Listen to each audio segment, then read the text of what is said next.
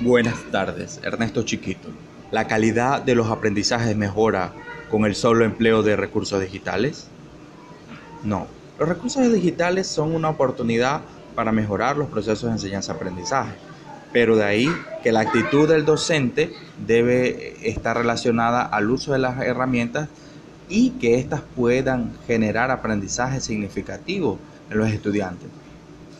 ¿Cuáles son los principales actores en el contexto educativo que deben desarrollar habilidades digitales? ¿Por qué hacerlo? Los principales actores de la comunidad educativa son las autoridades, los docentes, los estudiantes, el departamento del DS, los padres de familia, toda la comunidad educativa. ¿Cuáles son las oportunidades y desafíos que enfrentan el proceso de enseñanza-aprendizaje con la adquisición de habilidades digitales?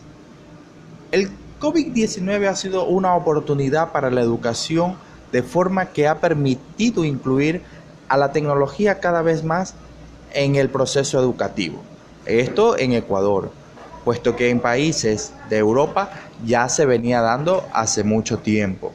En la actualidad el desafío está en la falta de conectividad y la carencia de los recursos tecnológicos que se encuentra inmersa la comunidad educativa. Dicha escasez eh, provoca también o puede provocar que la brecha eh, educativa se agigante y que eh, los ecuatorianos generen un nuevo problema de, de no poder tener una educación de calidad homogénea. El desarrollo de habilidades digitales es un tema de manejo de dispositivos digitales o de diálogo de los recursos en el contexto educativo.